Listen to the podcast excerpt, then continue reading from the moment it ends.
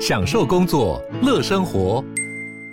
就算不在办公室，也能从容应对线上会议。HP Dragonfly 透过专业的 HP Presence 设计，内建降噪及会议快速键，搭配清晰的 Bang Olufsen 音效，增强音讯及视讯功能。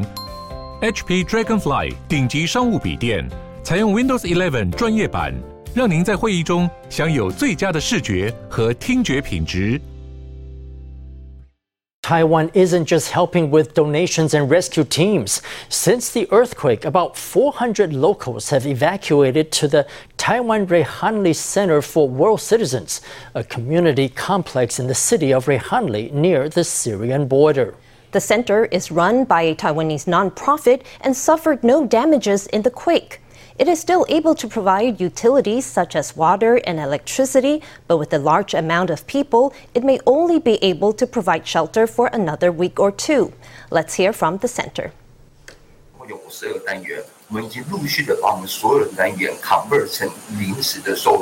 We have about 52 units which we have been gradually converting into temporary shelters. Currently, we are the only ones doing this in the city of Reyhanli. The city has practically disappeared.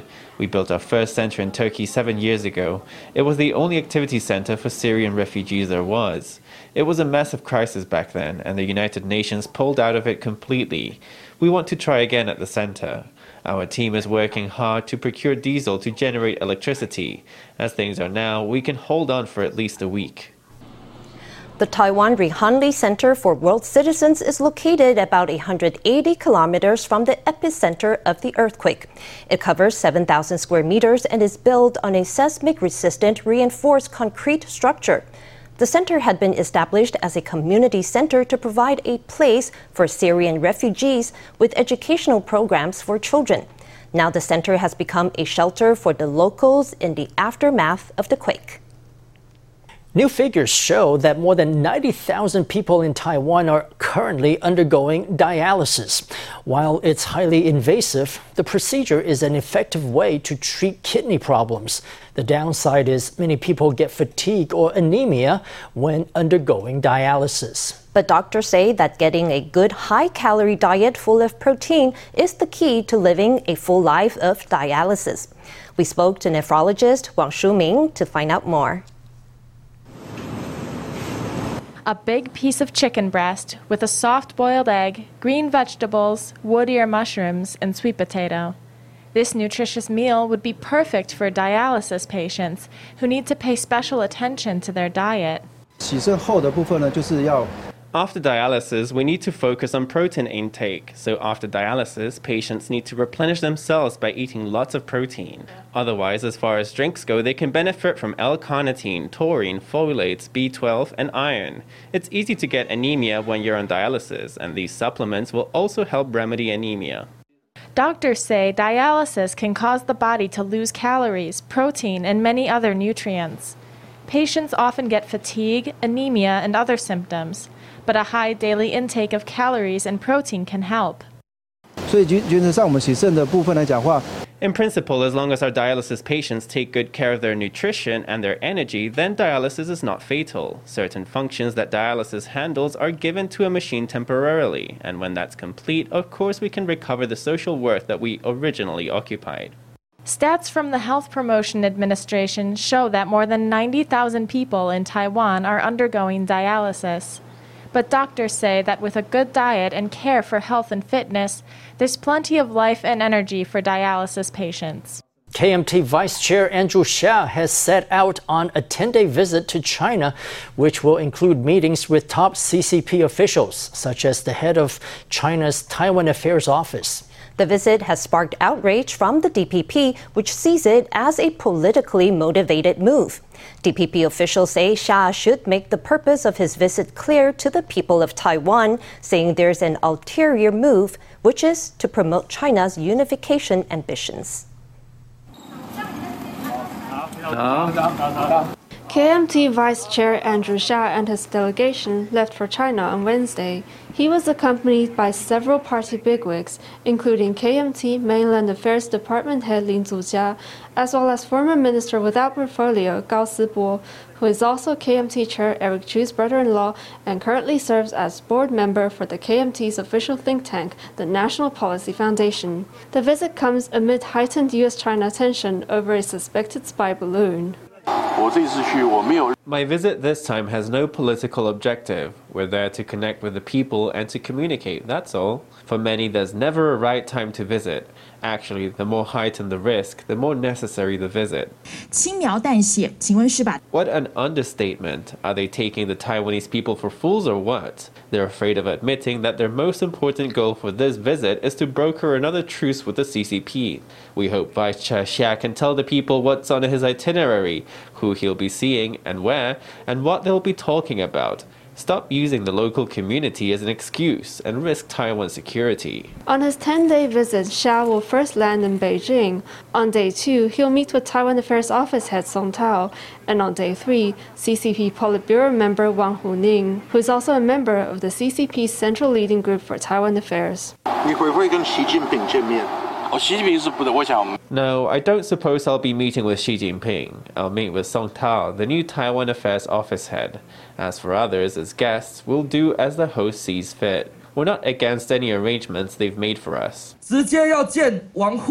He's meeting face to face with Wang Huning, the mastermind behind the one country, two systems policy on Taiwan. So clearly, he's paying tribute to China and to advance Chinese unification. Discussing cross strait trade? Stop lying. You're only deceiving yourself.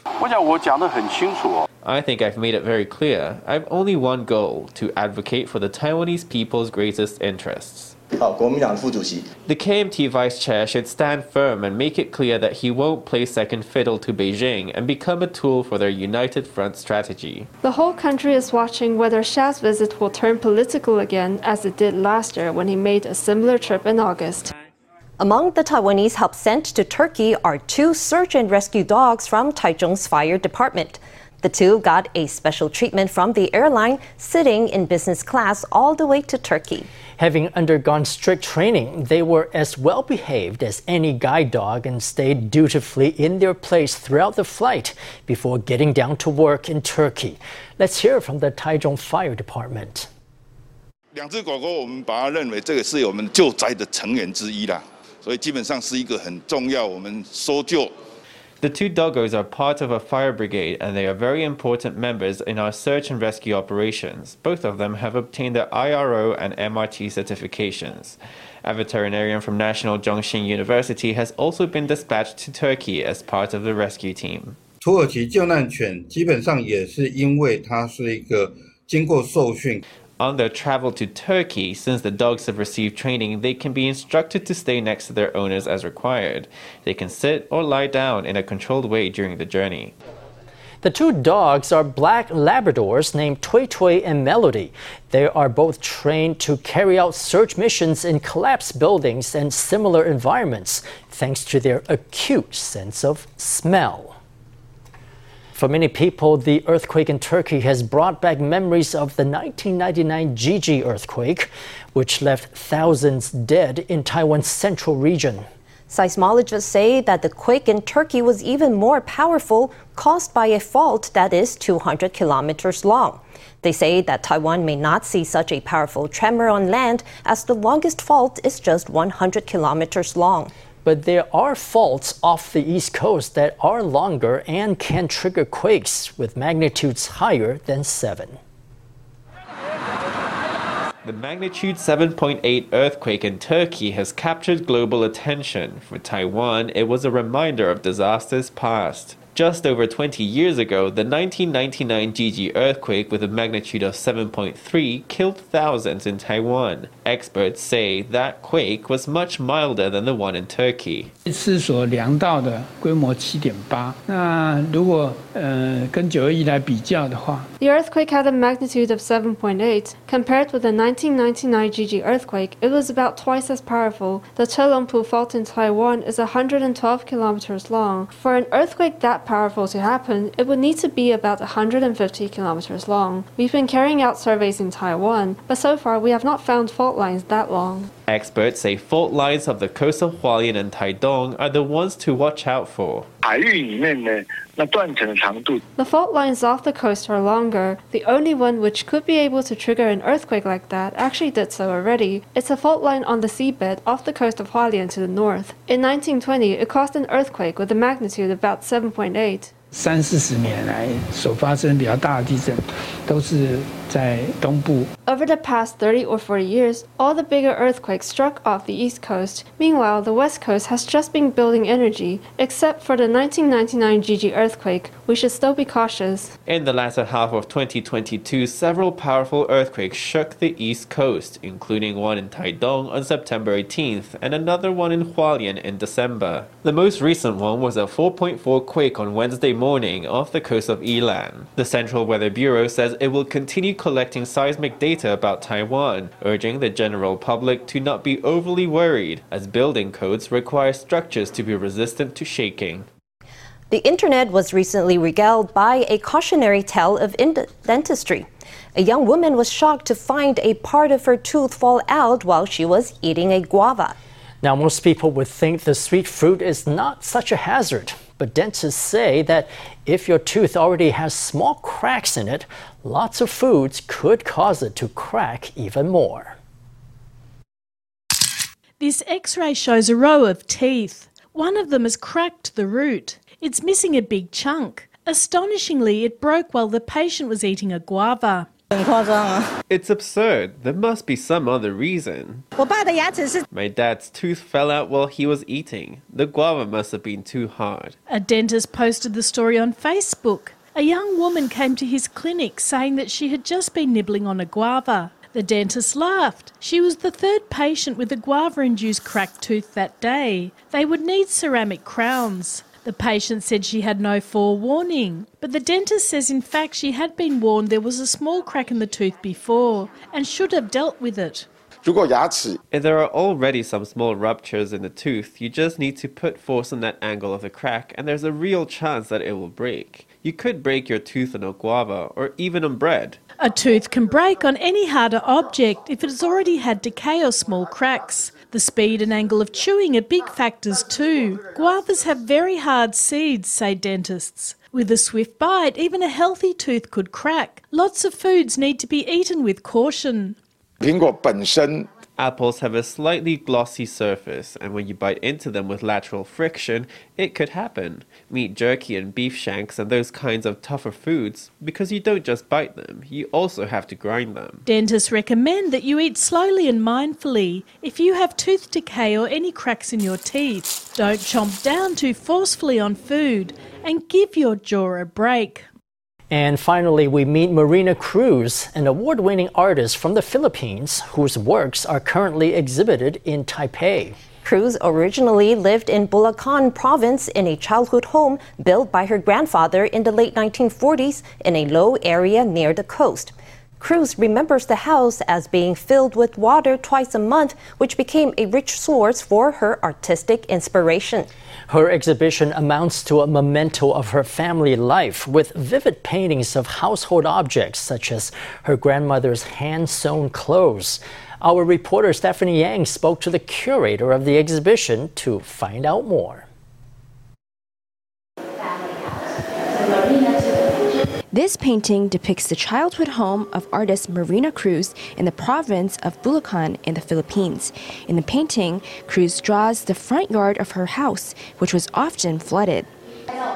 There's also a painting of the interior of Cruz's old dining room. Cruz's new exhibition in Taipei showcases paintings and installations depicting some of Cruz's most prized possessions, along with family memories from her childhood home. The family house located really near to the sea, so the flood will come into the house uh, every like twice in a month. But the artist says the flooding is not the uh, catastrophe; it's more like the guest that will visit them twice a month. This is the early works of Marina Cruz. It's finished in 2012. In this work, The Walking Suitcase, Cruz draws pictures of video cassettes, letters, and stuffed animals on top of suitcases. On display are also paintings of vintage clothes hand sewn by Cruz's grandmother. These works are rich in detail, even showing the fabric's stitches, folds, and creases. Through these paintings, Cruz wanted to document and preserve the historical objects from her childhood home. For a long time, she always used the family stories as a reference, or we can say inspire her to do the practice. But in the recent days, she she finally realized the house would be eventually uh, moved away after the grandmother's death. So she wants to keep the house, but not in physical way, but in her art. Cruz is an award-winning artist from the Philippines. Her works are now on display at an exhibition titled Fabric, Interior, and Water at the Mindset Art Center until February 24th. FTV reporter Stephanie Yang and Li Yihan in Taipei.